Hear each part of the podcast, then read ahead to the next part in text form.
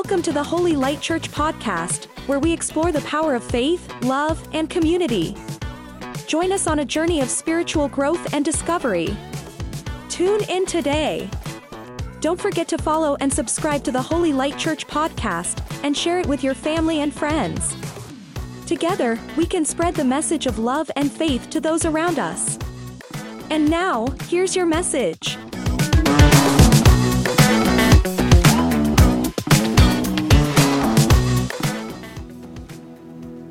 Amen, hallelujah. Kamusta na po ang lahat? Kamusta po ang bawat isa? Ayan, sagu ayan sagutan dito sa church, mabuti kaysa dati. Sige, explain natin. Welcome po sa mga bagong faces na nandito ngayon sa umagang ito. Welcome po kayo sa Holy Light Church. Yan, palakpakan naman po natin sila.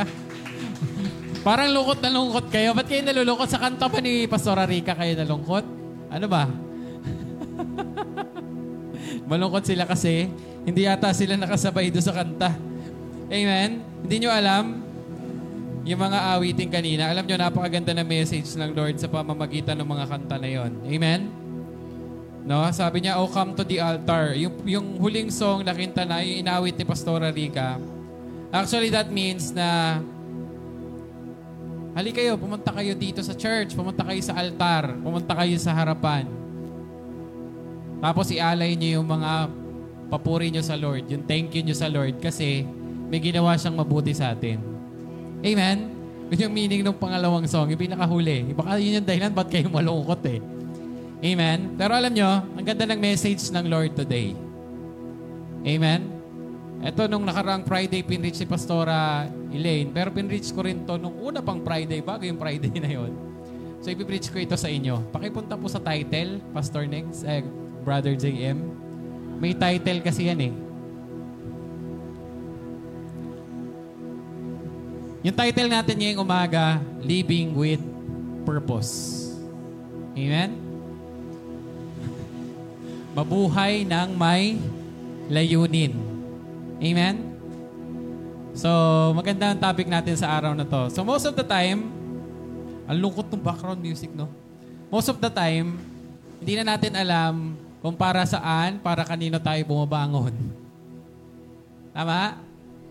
Hindi na natin alam yung patutunguhan ng buhay natin. Minsan may ginagawa man tayo, pumupunta sa eskwelahan, nasa bahay, nagbabantay ng bahay, nagluluto. Most of the time, we, we don't know what we do. Amen? What we are doing. Hindi na natin alam kung anong ginagawa natin, ano pa bang purpose ng buhay natin. Welcome pala. Si Sister Luz po ba to? Nakilala ko siya. Hello po, welcome sa gawain. Ayan, medyo matagal at mahabang panahon na. Oo nga eh. Alala sa si Rap Rap, tsaka si Kuya ano. Welcome po kayo sa gawain. Amen? So, yan, matagal, long, matagal na kaibigan ng aking lola din. Yan. Amen? So, balik tayo sa topic natin. Di ba? Sometimes, nararanasan natin yan. We don't know our purpose. Di na natin alam kung para saan yung buhay natin. Di ba? Ganito na lang ba? Para ganito na lang ba ako?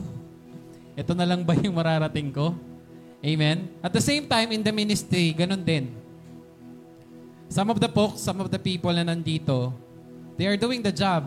Ginagawa nila yung trabaho sa ministry, pero hindi nila alam para saan. Amen? Hindi nila alam para kanino. Hindi nila alam kung, kung anong gagawin. Amen? So today, I hope and I pray na sa pamamagitan ng lesson na to, you will, you will pick up something. Matututunan nyo, may matututunan kayo galing dito. Amen? Kasi alam nyo kung ano yung verse na nag, nagsalita dito. Paki-next nga po.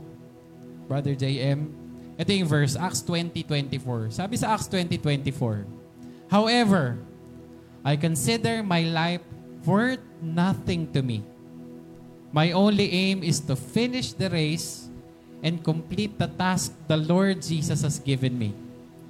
The task of testifying to the good news of God's grace. Amen? Alam niyo kung sino nagsasalita dito? Alam niyo po kung sino nagsasalita dyan? Sino po nakakaalam?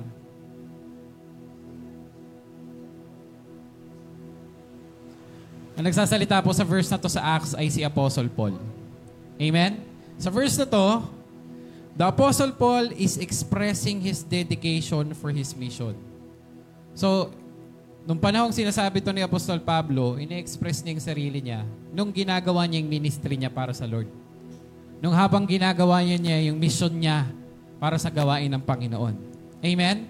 Ano yung mission niya? Mission of spreading the message of God, God's grace to through Jesus Christ. Yung mission ni Apostol Pablo ay para iparating sa lahat na yung grasya ng Lord ay para sa lahat. Amen? Na makukuha ng bawat isa sa atin yung grasya ng Diyos sa pamamagitan ni Heso Kristo. At sa pamamagitan ni Heso Kristo lamang. Amen? Sometimes, no, sabi ko nga kanina, nararanasan natin wala ng purpose yung buhay natin. We are, we are longing, we are looking for others. Other purpose. Amen? Kasi nga, wala na. Pero, you know what? Si Apostle Pablo, siguro may 2,000 years ago o 1,000 years ago na to nung sinabi niya. Amen? Kung paano niya idinedicate yung sarili niya para ibahagi sa katabi mo, sa atin na nandito, na meron tayong grasya galing sa Panginoon. Meron tayong grasya sa pamamagitan ni Jesus Christ. Amen? So kung naaalala natin, di ba, yung dahilan kung bakit naipako si Jesus sa cross, eh dahil sa atin.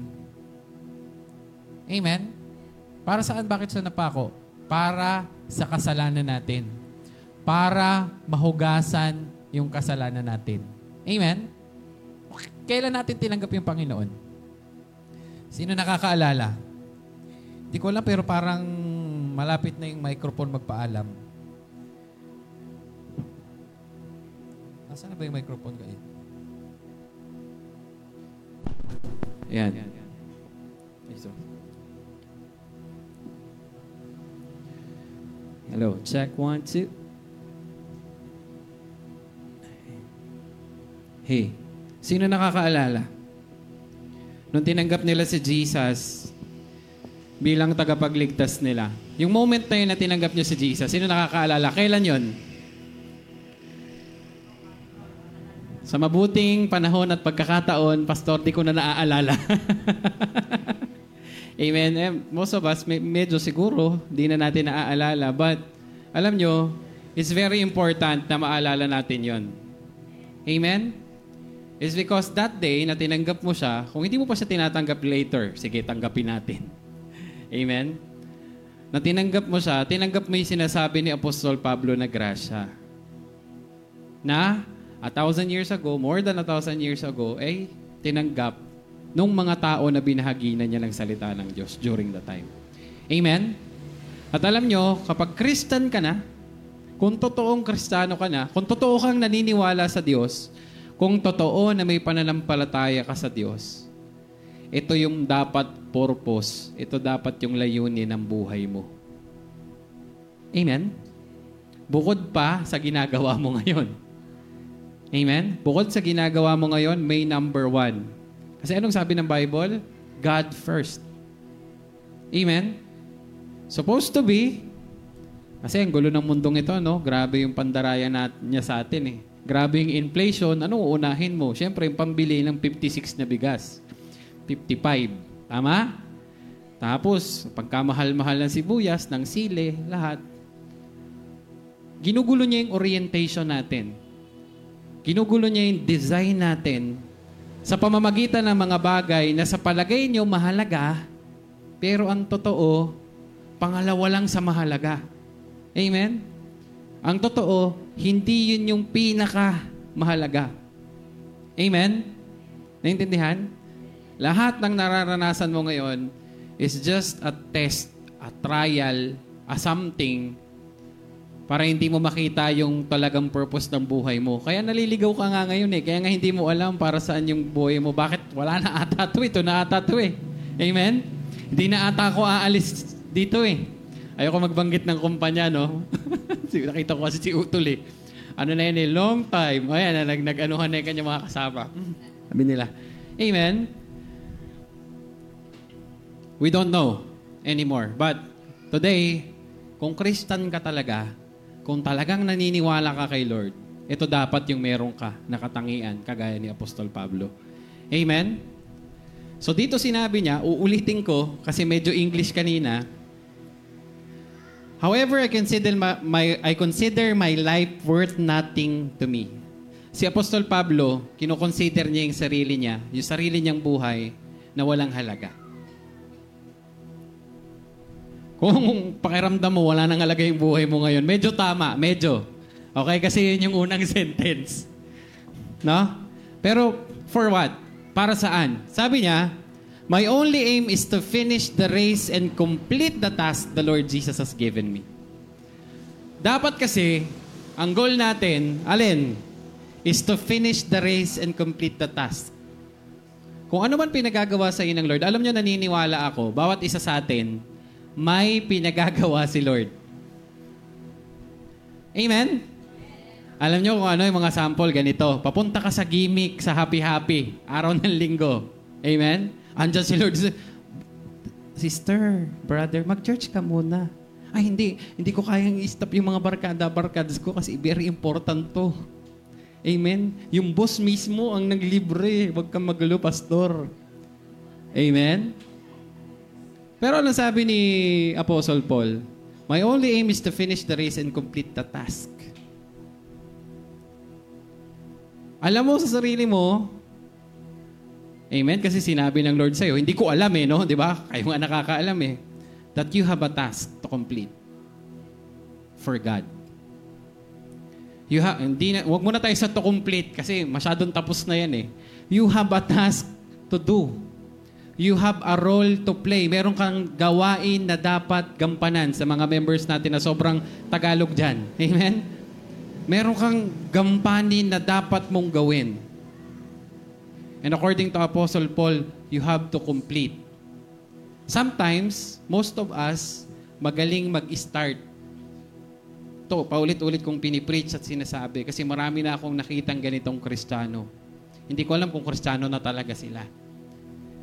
Palagi lang may sinisimulan pero hindi tinatapos. Halimbawa, sabihin natin ngayon 2023 isang beses lang nagsimba. Sabi niya kay Lord, Lord, babawi na ako sa iyo. Pagalingin mo lang ako dito. Ibigay mo lang tong panalangin ko na to. Magsisimba ako every Sunday. Wala akong palalagpasin, Panginoon. Pagaling mo lang nanay ko, tatay ko, tito ko, tsahin ko, whatever. Amen? Ang nangyari? 2023, January 1st week, present. Good. Amen? January 2nd Sunday, mainit-init pa yung kakasabi lang eh. Siyempre naman, no, kakahiya kay Lord. Present pa rin, pero medyo 15 minutes late. Amen? Alam nyo, ito sinasabi ko ha, sa office nyo, hindi nga pinapalagpas eh, na absent kayo. Ito kay Lord ha, sabihin ko lang sa inyo, na si Lord matalino. Tayo matalinaw lang, okay? Third Sunday, medyo nakalimutan na yung sinabi. Ang service ay alas 10, alas 11 na dumating. 11. Fourth Sunday, Fourth Sunday, awa ng Diyos, nandiyan pa naman. Inabutan pa yung praise and worship. Pero February, wala na. Araw na ng mga puso eh. Ano? Sunday. Amen? Second Sunday of February, mas malala kasi ang dami ng flowers at saka chocolate na available. Bili tayo. Wala na. Pagkatapos ng Lord, ibigay sa iyo yung blessing. Pagkatapos ng Lord, sagutin yung panalangin mo, ang isusukli mo sa Diyos, eh yung broken promise mo. Amen? Kaya ako sinasabi kanina na magaling tayo sa una. Magaling tayo magsimula bilang mga Kristiyano. Magaling tayo magsabi ng, thank you, pero hanggang February lang. Paano yung March, April, May, June, July? August, September na ngayon. Amen? Meron pang November, October, November, December. May three months pa. Amen? Pero bihira kang makasapit at makapunta sa Diyos. Pero every 15, every 30, every, one, every 10, 30, or whatever na sahod mo, dumadating yung sahod mo. Amen? Walang pumipigil. Amen? Bukas wala kang lagnat, bukas wala kang sakit. You receive everything God has promised you to receive. But how about you? Did you do what you have promised to the Lord? Kaya alam mo, sabi ng Bible, huwag tayong magpangako sa Panginoon eh. Amen? Alam niyo kung saan patutunguhan ng preaching na to? Kasi actually, hindi ako talagang preacher. Pero yung preacher today, sinusubok din ng Lord. So ngayon, ako yung pumalit. So ngayon, para sa inyo, ito yung pinag-pray ko sa Lord. No? Actually, pinreach ko na siya eh, pero iba na naman yung revelation today.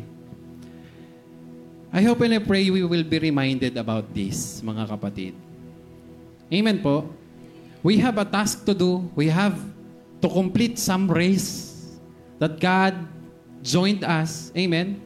Sinali tayo ng Lord sa karera na para sa Kanya. So we have to start, we have to go to the middle, at saka may finish line.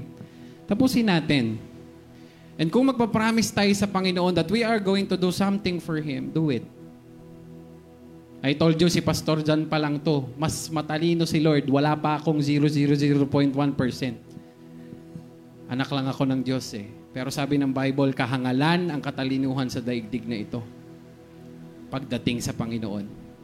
So hindi natin maluloko si Lord. Nagets nyo? Hindi niya maluloko si Lord na, good ka ngayon, sunod na Sunday, hindi. Sige. Actually, alam ni Lord na magkakaganon ka eh. Kaya lang mas maganda sana kung hindi ka nag-promise. Amen? Pero at the same time, we are longing to fix everything about us. Amen? That's why, a simple promise, we can do that eh. Amen? Lalo na, pupunta lang naman sa church eh. Amen? Magpe-pray lang naman ng, ala, ng pagising sa umaga eh. Ba? Magde-devotion lang naman eh. Those, those things are very basic. Tama? It's like waking in the morning, pupunta ka sa office, magsisipilyo ka, mag, magligo ka, tapos magbe-breakfast ka, sabay pasok sa trabaho. It's the same thing. Amen? Kaya lang ang problema kasi, yung mga gawain natin para sa Lord, hindi kasi natin lifestyle. Tama? Kapag meron lang kasi tayong problema, kapag may hinihiling lang kasi tayo sa Lord. Tama? Amen? And when And when God is asking for us, wala na tayo. Amen? Hindi, hindi nyo ba naisip, pa, paano si Lord pa? Paano kapag hindi na sinagot ni Lord yung prayer ko? Paano kaya pag si Lord umabsent ngayon? Ngayon ko sa kailangan. Amen? Naintindihan natin? So, we can see the responsibility. Isa yan sa mga purpose natin bilang mga mananampalataya, bilang mga sumusunod sa Diyos. Amen? We have to finish the race. Kagaya ni Paul, meron siyang task that he has to complete. Amen? The task of testifying to the good news of God's grace. Amen? Alam niyo yung testifying, yung testimony, hindi ka magkakaroon yan kapag hindi ka naka, hindi ka present. Pag hindi mo na experience. Tama? Sabi ko nga kanina, eh paano wala ka na nga ng February? Di ba? Oh, oh, galing-galing. Ang ganda-ganda dyan sa church. Kaya lang, wala ako nung February. Ano ba nangyari, sister? Amen? Ang, ang purpose natin is to testify kung anong ginawa ni Lord doon sa pinramis mo. Pagkatapos mong gawin yung pinramis mo sa Kanya. Alam nyo, maisishare nyo yon. Parang ganito. Halimbawa, ginawa mo, sumunod ka sa Panginoon sa pinangako mo sa Kanya. Si Lord, pag nagpala, anong sabi ng Biblia? Siksik, liglig, at umaapaw pa. Naintindihan? So, ibig sabihin, pagkatapos kanyang i-bless nung pinag-pray mo, kasi ang kadalasan nga nangyayari, nagpa-promise tayo eh. Tapos nag-promise ka, sinunod mo pa yung pinramise mo sa Panginoon, doon na nag-overflow. Amen? Naintindihan? Kasi you did your part. Tandaan natin, we have a part in this. Amen? We have a part in this. Amen? So dito, gusto kong makita at ilagay natin sa araw na to yung sarili natin kay Apostol Pablo. Baka marami magsabi, hindi naman ako si Jesus eh. Ang daming ganito, pilosopo eh. Hindi ako si Paul, hindi ako si Jesus. Iba akong anak ng Diyos. Amen? Ako si Pastor John, ako si Kuya Jello. Iba ako. I'm different. Amen? Kaya mga katuwiran ng mga tao ngayon eh. Pero alam nyo, yung Christianity, ang pinupost, sabi ng Biblia, Christ-likeness. Ano yung pinupurso natin? Yung halos maging kapareho tayo ni Jesus. Ito, mga apostles niya na to, mga disciples niya na to. Dapat yung attributes, yung attitudes na meron sila, magkaroon man lang tayo kahit isa. Amen? At sa araw na ito, alam nyo, isa si Paul sa pinakamasipag simula nung makilala niya si Lord. Kakaiba ang karanasan ni Apostol Pablo actually. Kasi before siya naging kristano, mamamatay kristano muna siya. Naintindihan? Executioner siya. Pero kasi hindi siya naniniwala na may Diyos. Hindi siya naniniwala na may God. Pero nung nagpakita sa kanya ang Diyos, umantong pa sa pagkabulag niya, everything went upside down. Literal mga kapatid, bagsak si Pablo. Amen? Nabaliktad lahat ng paniniwala niya. May Diyos pala. Amen? And ever since that day na nakilala niya ang Diyos at naglingkod sa, sa Diyos, ganito na siya. Amen? Ang masasabi ko lang, buti pa siya. sana all. Nagagawa nga ako sana ng bagong trend eh. Si Pastora Test naman eh. Amen? Sana all. Amen? Ito nga po yun eh, no? Ini-encourage ko kayo, mga kapatid, to grow up, to step up, and to move further. Amen?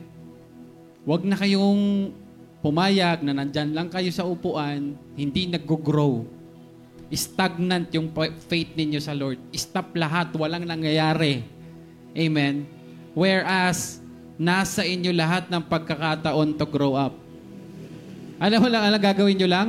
Decide. Amen?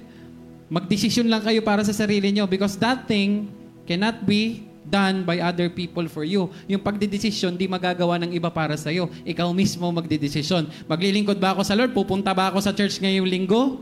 O hindi ba ako pupunta? Maglalaba ba ako? O magsasaing? Whatever. It's up to you. Amen? But, God is asking you, you have to decide. Amen? Naintindihan nyo mga kapatid? Baka naman di natin, hindi tayo nagkakaintindihan. I hope nagkakaintindihan tayo. So, from that verse, actually, God is speaking something to us. Amen? Anong klaseng ugali pinakita ni Apostol Pablo? I hope meron tayong mapulot kay Apostol Paul, no? Bukod sa mga magaganda niyang sinabi at grabing chivalry niya dyan. Amen? So, let's go. Let's go to number one, Brother JM. Isa sa makikita natin na inasher o pinakita ni, Pas, ni Apostle Paul na ugali, selflessness. Tanongin mo yung katabi mo, hindi ka ba makasarili? Sige po, huwag kayo maya. Nakakatakot yung tanong ni Pastor, eh, no? Sige, huwag kayo maya. Tanongin nyo yan. Hindi ka ba makasarili? Alam nyo, ang ganda ng tanong ko kasi ang umpisa, hindi. Amen? Una niya pinakita, mga kapatid, selflessness. Bilang isang mananampalataya, bilang isang naniniwala sa Diyos, dapat selfless ka. Hindi ka dapat makasarili. The first reflects a deep selflessness where the apostle place, apostle Paul places little value in, on his personal comfort or safety. Yung yung selflessness po hindi basta-basta. Kasi kapag hindi ka na makasarili, ina inaalis mo na sa sarili mo yung personal mong alin, kapakanan. Pati yung safety mo. Amen? Biruin mo, he forget about himself tapos tatakbo siya sa karera ni Lord magsiserve siya. Kukumpletuhin niya yung karera. Amen? Tapos sa umpisa ng verse, he is discounting himself. Tinatanggal niya yung sarili niya. Yung halaga ng sarili niya. Well, for in fact, alam niyo sa Biblia, kapag talagang maglilingkod ka sa Diyos at magsiserve ka at pipiliin mong tumayo dito, actually, ito yung sinabi ng Biblia. You have to die to yourself. Sabihin mo sa katabi mo, die to yourself. Ano yung sinasabi kong die to yourself dito? Pupunta sa misyon. Magsiserve. Yak, pastor, daming ipis! Puro daga! Amen. Ay, hindi ko ginagawa sa amin yan eh. Sa bahay namin, ako ang hari. Tas utosan mo ko, pastor? These are the things that you have to die to. Makinig kayo ha. Ito mga bagay na to dapat mamatay kayo. Maliwanag? Amen? Ay, hindi ganyan ang style ko eh. Kasi sa amin, ganito ako. Kasi ako, ito ang paniniwala ko. Hindi ka makakapaglingkod kay Lord kung puro ka ako. Amen? Kasi alam nyo, kung sasabihin ni Lord, huwag ka na magising, siguro ngayon lang, habang natutulog ka sa preaching na to, hindi ka na magigising. Amen? Sabi, grabe si Pastor, pinagpapatay na kami. Kaya huwag kayo matutulog. Baka matuluyan kayo. Amen? Naintindihan po natin, ganun din no, yung sa mga nanonood sa bahay nila. I hope na hindi kayo natatawa dito sa preaching na to. Naki, naiintindihan ninyo yung, yung, yung timbang nito, yung weight ng message ng Lord. Amen? This is very serious. This is very serious matter, okay? Amen? We have to die to ourselves. Na kahit ayaw mo, hindi ka pwede doon, hindi yung pasok sa standard mo, kakanta ka aawit ka sa Panginoon, magpapasalamat ka, isosurrender mo yung buhay mo. Si pa Brother JM, kahit may pasok, no? Nagcha-church. Ewan ko ba doon sa pasok ng church na ng trabaho na yan nila, bakit inaabot ng linggo? Pero bahala na si Lord kay Madam. Amen? Naintindihan nyo? Amen po. Ginagawa natin lahat para kahit puyat, nakakarating tayo dito sa church. Kasi pinapatay natin yung sarili natin. Though hindi siya pasok sa standard mo, na ganito yung standard ko. Amen? Actually, di ko tatsagain talaga itong trabaho na to kung standard ko lang, masusunod. Amen? Mas gugustuhin ko pang sumahod ng marami. Di ba? Pero alam nyo, tinawag ako ni Lord para sabihin to sa inyo. Ganun niya kayo kamahal. Amen? Sa way na to, palakpakan niyo si Lord. So kapatid, gising ka na, ha? Gumising ka, pakiusap. Kapag, na mag, kapag magsiserve ka si Lord, kailangan patayin mo yung sarili mo. Walang standard. Standard ni Lord, standard ng Bible ang susundin mo. Yung salita ni Lord, yung gusto niyang ipagawa sa'yo, yun yung tatapusin mo. Hindi mo tatapusin yung sarili mong gustong gawin. Kundi yung gustong gawin ni Lord para sa'yo. Amen? Wala tayong ibang tinatapos dito, kundi yung gusto ni Lord ipagawa sa atin. Amen? Kasi kung alam nyo, mabubuhay tayo sa standard lang natin. Si Pastor Dan, di na pasa sa inyo eh. Ano ba yung pastor na yan? Tingnan mo, nakapula na naman linggo. Di ba? Tapos ganyan mag-preach, palayasin yan dito. Amen? Pero you know what? That is our standard. You have to remove that because wala yung lugar dito sa ministry ng Lord. Kailangan talaga, you have to die to yourself. You have to forget all the things that you have learned and follow God. Obey God. Sabi nga ng Lord sa Bible, obedience is better than sacrifice. Yung pagsunod ay mas maganda kaysa sa sakripisyo. Amen? Kung hindi kayo marunong sumunod, halimbawa, mayroong pinagagawa si Lord. Amen? ay mas mabuti pang mas mabuti pa yung pagsunod talaga. Walang kwenta kapag hindi ka sumunod. Alam niyo nangyari, anong unang kasalanan ng tao? Alam niyo ba yon?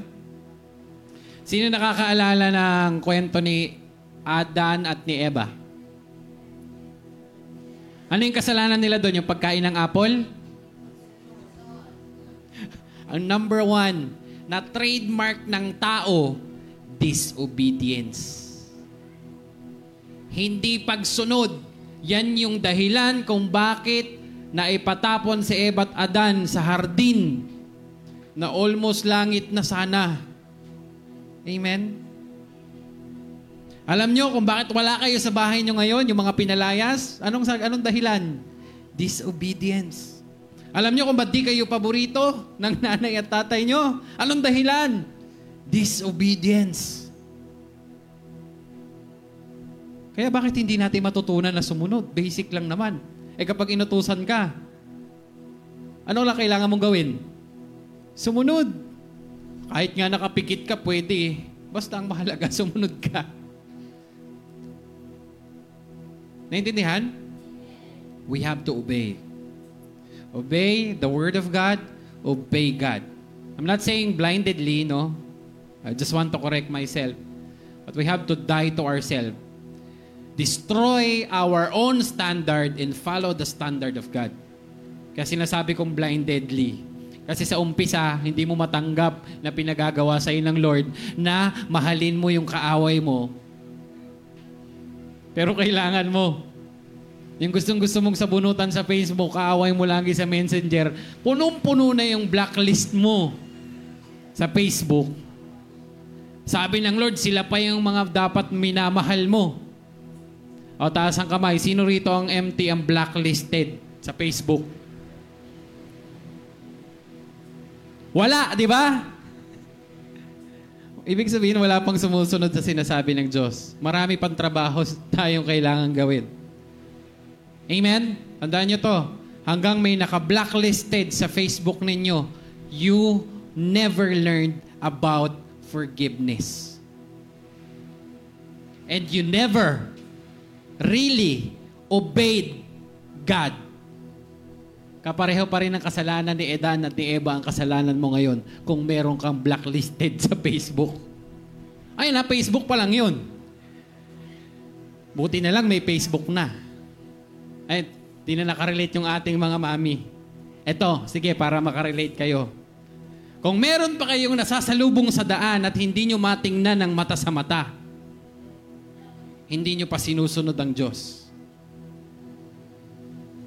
Pag may iniiwasan pa kayo ng tingin habang naglalakad kayo dito sa barrio site, hindi pa kayo sumusunod. Ayan ha, pinababa ko na. Kasi mga Facebook user dito eh. Amen? Meron pang ano yon? Sabi mo sa katabi mo, disobedience. Meron pang sa Tagalog, hindi pagsunod. Amen? Sa akin na lang, halimbawa may inutos ako sa inyo kasi palautos talaga ako eh. Amen? Pastora, pwede ba ganito? Pwede ba ganyan? Di ka sumunod. Eh, di disobedience.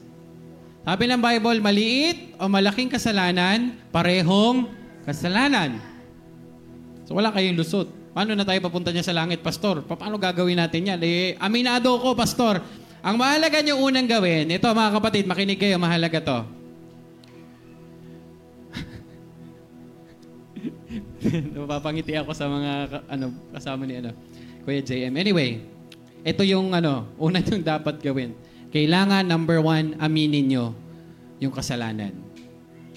Kasi most of the time, we have it. Di, meron tayong blacklisted, meron tayong hindi pinapansin, may iniirapan, may inaayrolan kapag nasasalubong sa kalisada. Ba't hindi tayo aminado doon? Hindi ako galit sa kanya. O, di ba? Love ko siya. Oh, love na, uh, love na love kita. Nasa harapan niya, love na love kita. Kapatid, oo, sister, oo. Uh, Bahala kayo sa buhay nyo. Ewan ko sa inyo. Paano kayo, ano, paano kayo makakarating kay Lord niyan? Those things doesn't have a place in the kingdom of God. Makinig kayo. Yung mga bagay na sinasabi ko, galit, selos, puot, everything doesn't have a place in the kingdom of God.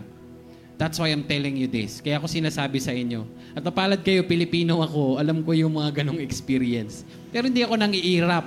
Sapok diretso. Amen? Biro lang. Sige na nga, diretso na tayo. Baka ma, kung saan pa mapunta yung selflessness na to eh. Amen?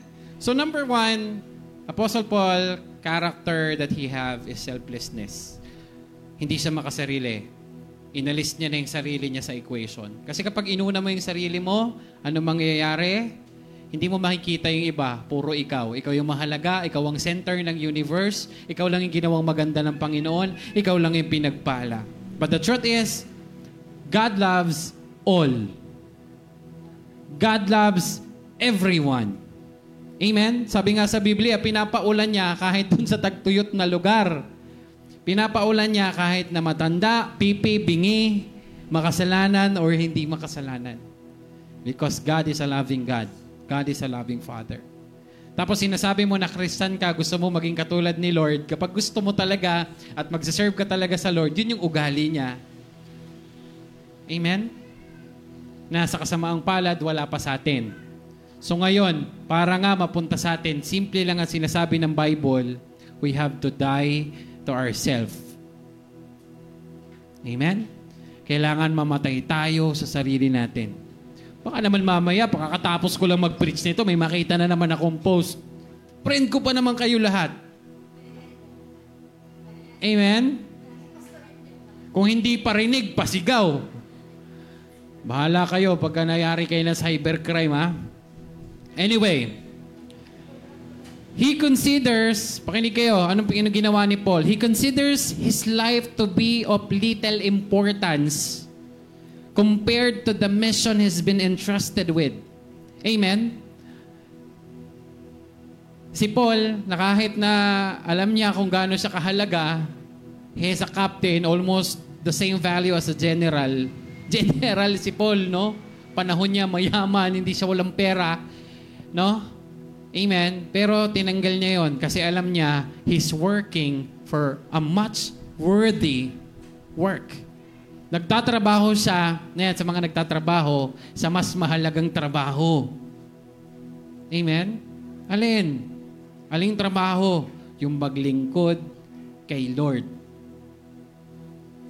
Kasi alam niya, mas mataas yung boss niya kesa sa boss niya ngayon. Amen? Did you understand? Second thing, Brother JM. Apostle Paul have determination. Pero inyo, yung tao na gustong tumapos ng karera, eh pag tayo nakatatlong step lang, ayaw nang tumakbo. Nagplano-plano ng jogging, di ba? Madalas nangyayari to. Tara bro, jogging tayo, paikot ng Palo Alto, pabalik ng Risa. Amen? Andiyan pa lang sa Mega, pagod na. Amen?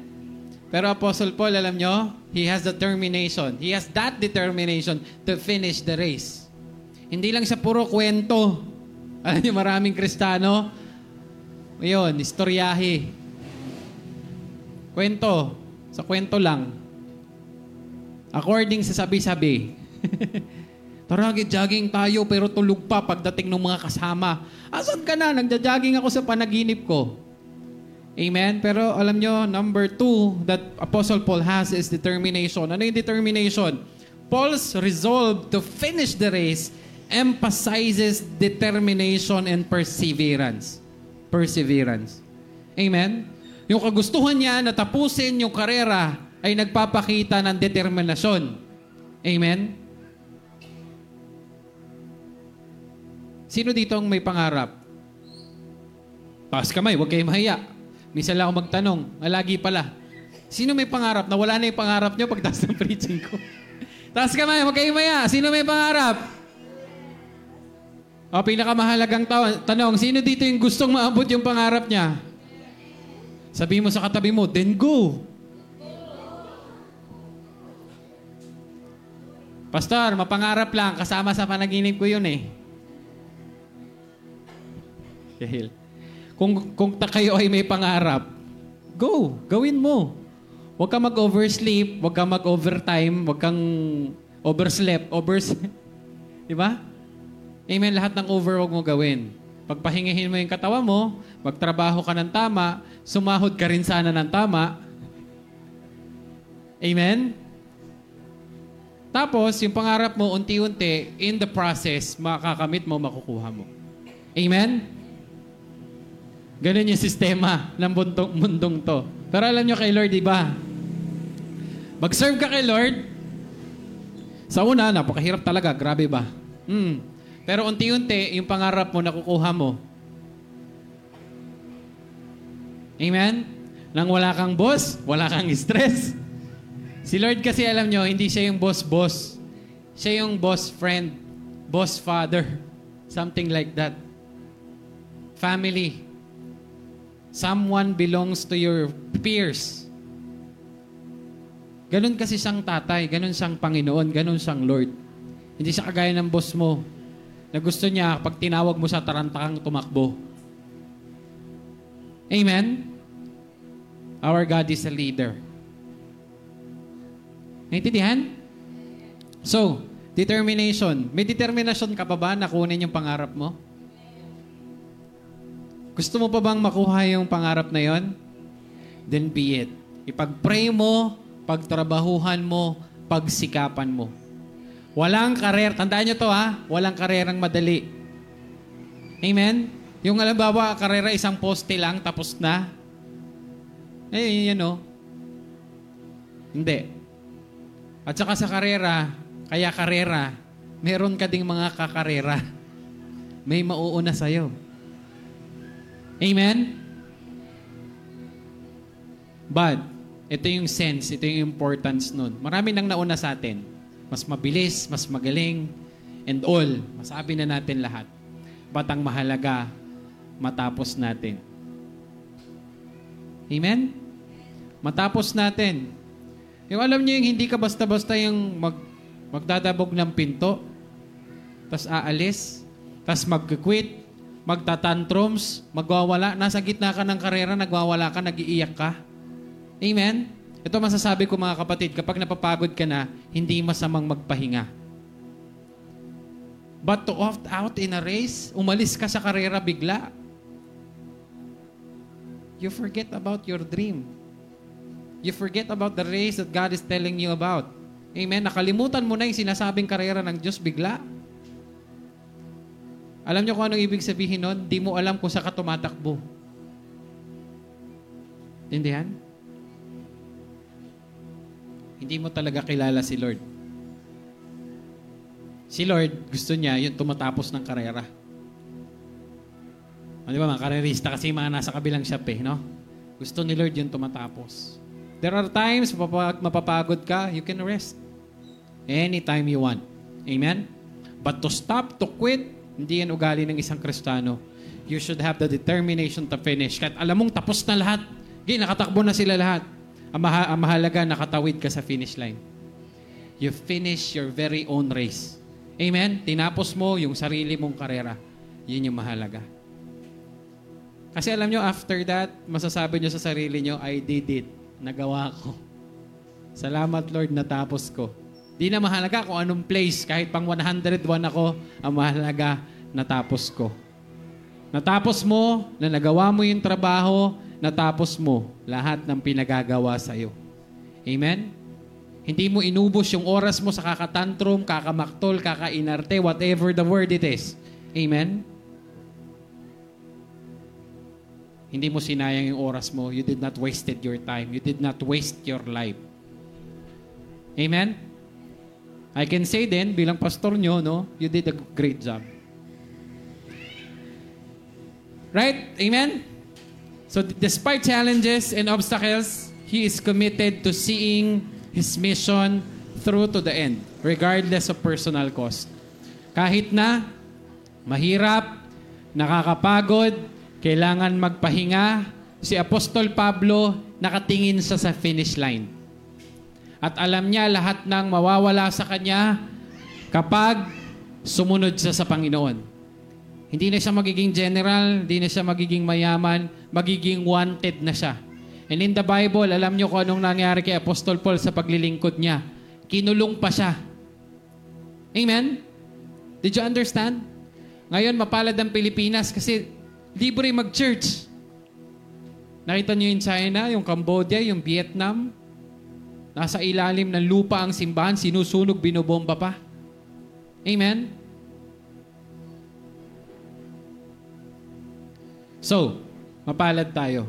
You know, I have a one friend, so last month, dumating from Pakistan, si Sister Rispa. Habang nandun kami, nag-aaral kami, yung church nila binobomba sa kanila. Sinusunog. Kasi alam nyo, sa kanila, 96%, 94 to 96% ay Muslim. At yung government nila ay overwhelmed by Muslim. Amen? At alam naman natin, ang trademark ng mayan, may, may pagka-terorista. Tama? Kahit na may gobyerno, walang magawa yung gobyerno kapag ka nag, pag nagsunog na sila, nagbomba na sila, whatever na gawin nila. And you know, nagkaklase kami sa Pilipinas. Andiyan kami sa All Nations, nag-aaral kami ng Bible. Binobomba yung church nila. Sinusunog yung bahay nila kasi bawal magsimba. Amen? Alam niyo, sabi sa akin ng papa niya, kasi nandyan yung papa niya, nakalimutan ko yung pangalan ng father niya, ang hirap kasi banggitin. Amen? Kasi meron akong microphone ginagamit doon, Pastor, what is, what, what, is, what is it about? Pastor, sabi ko sa kanya, how much is the microphone? Natanong niya ako, that you are using while you are uh, leading the worship. Sabi ko, Ah, mga ano, mga $5 because this is not original. This is made from China. Made in China, sabi ko. $5, $5 to $10, something like that, sabi ko. Can you buy for me? Sabi ko nagtata- nagtataka ako kasi imported sila. Galing silang Korea, pumunta sila ng Pilipinas, pauwi sila ng Pakistan pagkatapos. Nagtataka ako bakit gusto niya magpabili ng mic. Tapos later on, kasing classmate yung anak niya na babae, classmate namin, kinuwento.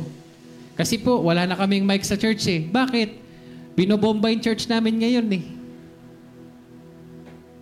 Pero you know what? Alam nyo, kahit na gano'n nangyayari, they have the courage. Hindi sila natatakot. Bibili pa nga sila ng mic eh. Ibig sabihin, bubuuin ulit nila yung church. Naintindihan nyo? Ganun ba kayo? Ganun ba tayo? Ay masusunog na ata yung church, di pa natin bibisitahin eh, kung hindi tayo tawagin. Amen? Anyway, bahala kayo. Basta determination, pangalawa. Sinishare ko sa inyo, yon ibang bansa, kung saan mahirap magpuri. Dito sa Pilipinas, every Sunday open. Every day, may church pang ang everyday open. Amen? Naintindihan? Pero, tinatamad ka pa, wala sa schedule mo. Ewan ko, bahala ka. Basta sinasabi ko, sinasabi ng Biblia, you have a race. You have a responsibility as a Christian. May responsibilidad ka. And you have to do it. Amen? Number three, mission and purpose. May kita natin sa buhay ni Apostol Pablo na meron siyang mission. Siyempre, kailangan naman talaga natin ng goal. Meron tayong kailangan gawin. So may, gag- may ginagawa si Paul. So here in the verse, underscores the idea of having a clear purpose or mission in life. Si Paul, yung buhay niya may maliwanag na direksyon. May patutunguhan. Parang ikaw.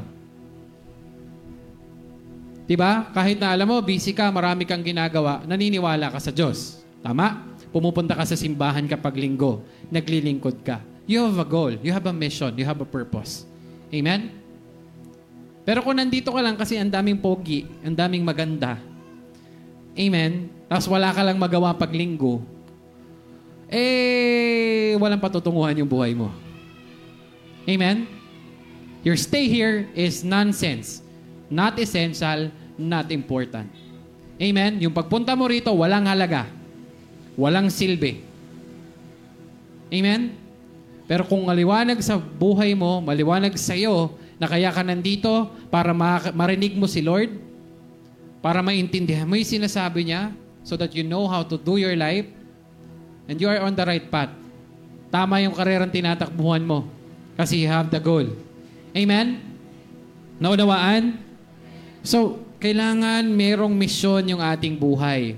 Paul's primary aim is to fulfill the task given to him by Jesus. At alam nyo yung number one na task ni Apostol Pablo para matapos niya yung pinagagawa sa kanya ni Lord. Amen? Tanongin mo yung katabi mo, anong pinagagawa sa ni Lord? Tinanong mo ba ang Lord ko anong pinagagawa niya sa'yo? Alam niyo yun yung mahalagang tanong yung pangalawa. Sumagi ba sa isip mo na may pinagagawa sa iyo ang Diyos? Ay nako, pastor, nung sagi-sagi sa isip, ang mahal-mahal ng bigas, may isip-isip pa. Basta na-invite ako dito, tapos. Amen? Madalas ganun eh. Pero you know, yun yung pinaka-importante na tanong na kailangan nating ilagay sa puso natin. Amen po? So, kailangan ang maging number one, maging top priority natin ay, ano? Fulfill the task given to us by Jesus. Matapos yung pinagagawa ng Lord sa atin.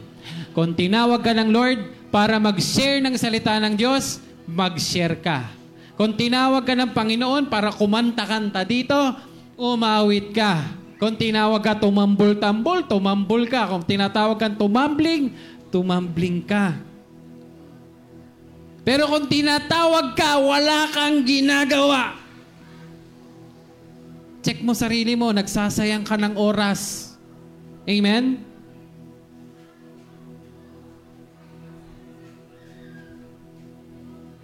Why can't we do the things now instead of tomorrow? Bakit di natin gawin ngayon kaysa bukas?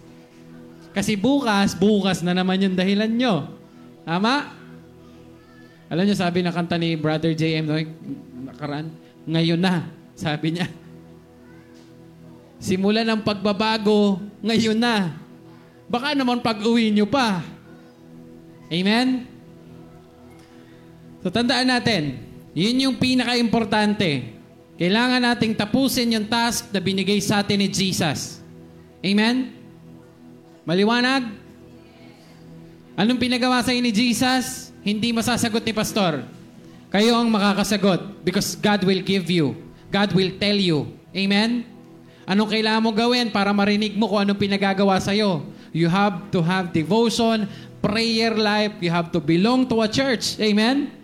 And then later on, makikita mo yung purpose ng Lord para sa'yo. Pero kung wala kang gagawin, walang purpose na dadating sa'yo. Amen? Procrastination ang tawag doon, di ba? Nagiintay tayo sa wala para tayong si Juan Tamad. Alam niyo yung kwento ni Juan Tamad? Nagiintay siya, ayan na yung bayabas na malaki sa harap niya. Pero ini, ngumanga siya, imbis na pitasin niya, ngumanga siya at inintay niya kung kailan babagsak sa bunganga niya. Hulaan niyo, pagbagsak ng bayabas, bulok na. Amen? Hihintayin niyo bang mabulok yung bayabas? Kayong mga huwan tamad, sabi ng Biblia. Uh, huwag na nating hintayin. What I'm trying to say is that I'm trying to encourage you not to become huwan tamad. The lazy John. Amen? Ako ata yun. Ako si Pastor John eh.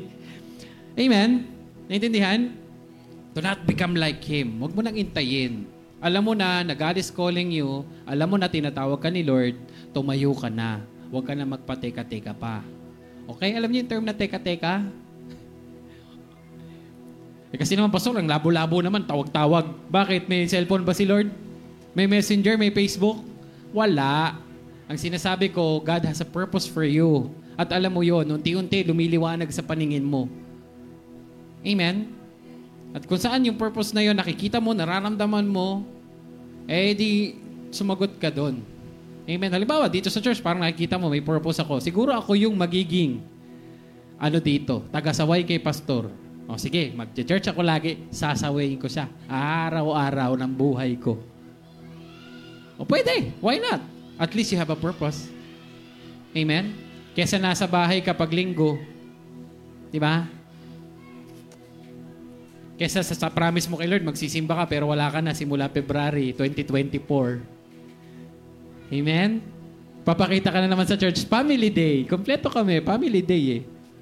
Amen? Pero after family day, after your day, whatever day, wala ka na. You never even tried. Di ka man lang sumubok. Kaya alam nyo, I'm very proud doon sa mga katulad ko, kasi tao lang tayo, di ba? Na sumusubok, nagtatry. Amen? Kahit na parang imposible mag-pray, parang imposible mag-devote, parang imposible magbasa ng Bible sa schedule niya, nagbabasa siya, nagpe-pray siya, nagde-devotion siya, pupunta sa church, God is very happy. Amen? Because you have the determination. You know that you are in a race. Alam mo na nasa karera ka. Kaya tandaan nyo, ha, ito yung word, ito, ito yung palaging problema ng kristiyano. Ang daming kristiyano, tampururot. Eh, ang bilis magtampo. Narinig lang yung preaching ni pastor. Akala mo siya sinasabihan. Di ko pa nga kayo pinapagalitan ito eh. Amen? Huwag tayo magtampo. Walang kristyanong tampururot. Sabi mo sa katabi mo, walang kristyanong tampururot. Kaya lang alam nyo minsan, susubukin ka. Susubukin ka mismo ng katabi mo. Oo. Tested yan dito sa church. Amen? Pero, kahit na anong pagsubok, alam ko at alam ng Lord na mapagtatagumpayan nyo. Huwag nyo lang sasampalin, ha? Maliwanag? Mapagtatagumpayan natin kahit subukin pa tayo ng katabi natin kasi kay Lord tayo nagsiserve. Amen? Kahit ako, hindi ako laging perfect. May time ma- ma- maasar kayo sa akin. Amen? But, you're not serving me. I'm just your pastor serving you. Amen? You are serving Jesus. You are serving God.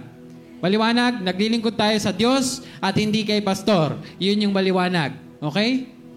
Andito ako para magpastol. Alam niyo yung trabaho ng pastor?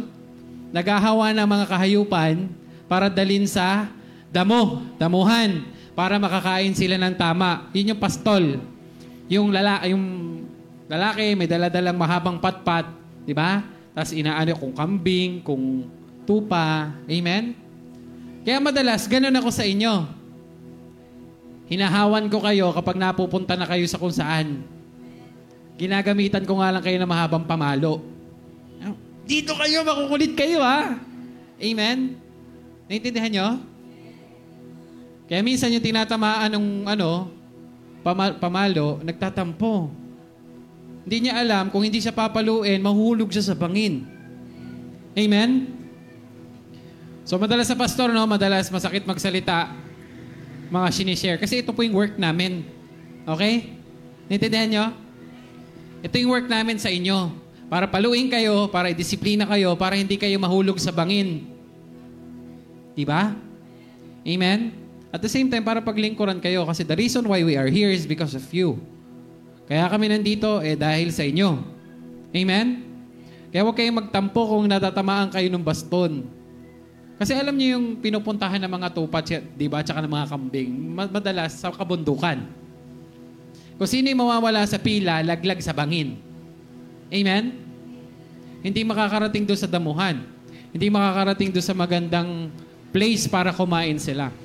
Tandaan nyo, hindi nyo mararating yung gusto nyong puntahan na magandang blessing, whatever sa buhay nyo, if you're not gonna listen to the pastor God gave you. Amen? Naintindihan ninyo? Dito sa church, ilan ang pastor natin? Anim. Amen? Kung hindi kayo susunod sa mga pastor na yan, ligaw kayo. Kasi yan yung pastol nyo. Yan yung, in English, para mas maliwanag, shepherd nyo. Yan, no? Mga taga-shepherd's care. Shout out kay Pastor Edgar. Amen? Maliwanag? So you have to listen and hear about this. Huwag kayong tampururot. Amen? Kasi sometimes sa ganitong salita lang kayo nagigising. Okay? Minsan hindi kayo nagigising sa mga lambing ni pastor eh. Kailangan nyo nababatukan. Okay? Sige, last na to kasi maka naboboring na kayo. Ito yung pinakamahalagang dapat mong gawin. Number four. Ayun, Windows. Natarantay yung daliri ng operator. Sabi ron, number four na ginagawa ni Apostol Pablo na dapat ginagawa mo rin, sharing the good news. Sino rito yung nakapagbahagi na ng Word of God? Kahit saan. Ito na lang, simple. Sinasabi ng Lord, nakakita kayo ng isang tao, naramdaman nyo, meron siyang problema, umiiyak, whatever. Tapos kinausap ka ni Lord na ipag-pray mo, pinag-pray mo ba? Kahit sa isip mo lang, Lord, bahala ka na sa kanya, kawawa naman siya. Amen? Yung iba na subukan na, pero I challenge you sa mga hindi pa. Subukan mo. Ipag-pray mo, kapag sinabi ng Lord na ipag-pray mo. Kausapin mo pag sinabi ni Lord na kausapin mo. Mag-share ka kahit yung favorite mong verse. Alam mo yung favorite yung verse, bro? John 3.16 For God so loved the world that He gave His only begotten Son that whosoever believe in Him should not perish but have everlasting life. Kaya lang, taga-bundok siya. Hindi niya naintindihan yung English. Tagalogin mo ngayon. Amen? Naunawan? Pag sinabi ng Lord sa'yo na gumawa ka na mabuti, during that time, it's your time to do this. Share the good news. Sa office, may mga Bible study dyan eh. Minsan ba na-try mo nang mag-share kapag ka naituro ka? Doon sa office, turuan na nga yan eh. Kasi alam nila eh, lalo na kapag Krista ng may-ari, alam nila, kailangan nila magbasa ng Bible. Kailangan nila meron silang prayer sa opisina. Amen? Tapos naturo ka. Nag-share ka ba? Ah, sige. Sa kapitbahay mo, nasubukan mo na ba? Kilala mo ba si Jesus? Kilala mo ba yung Panginoon? Nananalangin ka ba, bro? Nananalangin ka ba, sis? Amen? Ito yung kailangan magkaroon ka. Kung wala ka pa, ipag-pray mo sa Lord, Lord, sana magkaroon ako ng ganyan. Amen? Naintindihan? Sana, Panginoon, magkaroon ako ng ganyan. Amen po? Amen. I hope and I pray. Nawa, magkaroon tayo. Paul's task of testifying to the good news of God's grace highlights the significance of spreading a positive message that can bring hope. Alam nyo kasi, sometimes, yung ibang mga tao sa paligid natin, wala na sila, hopeless na sila. Wala na silang pag-asa sa buhay nila.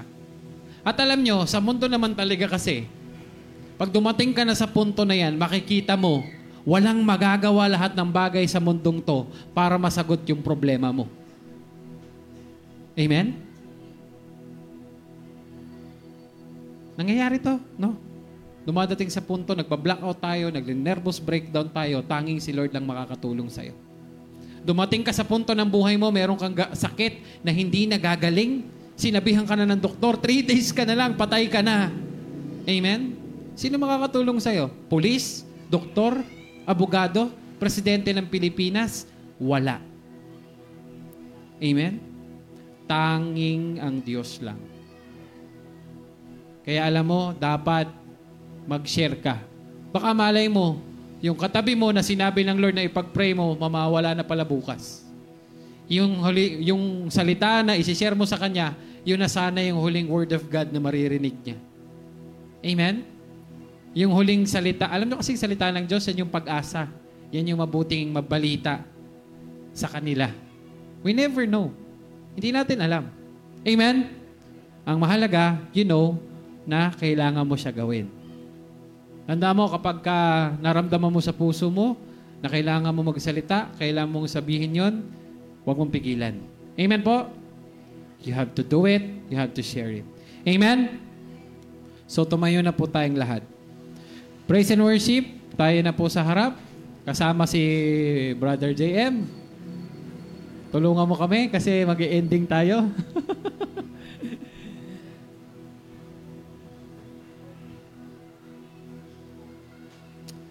So there, this should be our prayer. Lord, pakinggan nyo to. Help me to become selfless. Maliwanag? Tulungan mo ko na hindi maging makasarili. Pangalawa, give me determination. Amen? Pangatlo, give me a purpose and a mission in my life. Pang-apat, Lord, empower me to share your gospel. Amen? So habang nagpe-pray tayo, pwede nyo bang hawakan yung kamay? Kung may bit-bit na baby, hawakan nyo na lang yung balikat ng katabi nyo. Amen? Sige. And let's pray. Pikit po tayong lahat. Okay, pikit.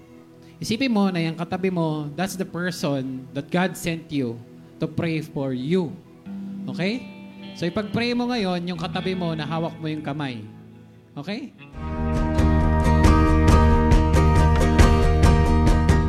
Thank you for listening to the Holy Light Church podcast. We hope you found inspiration and guidance in today's episode. Don't forget to subscribe and tune in next time for more insightful conversations on the teachings of Jesus Christ. May God bless you and guide you on your journey.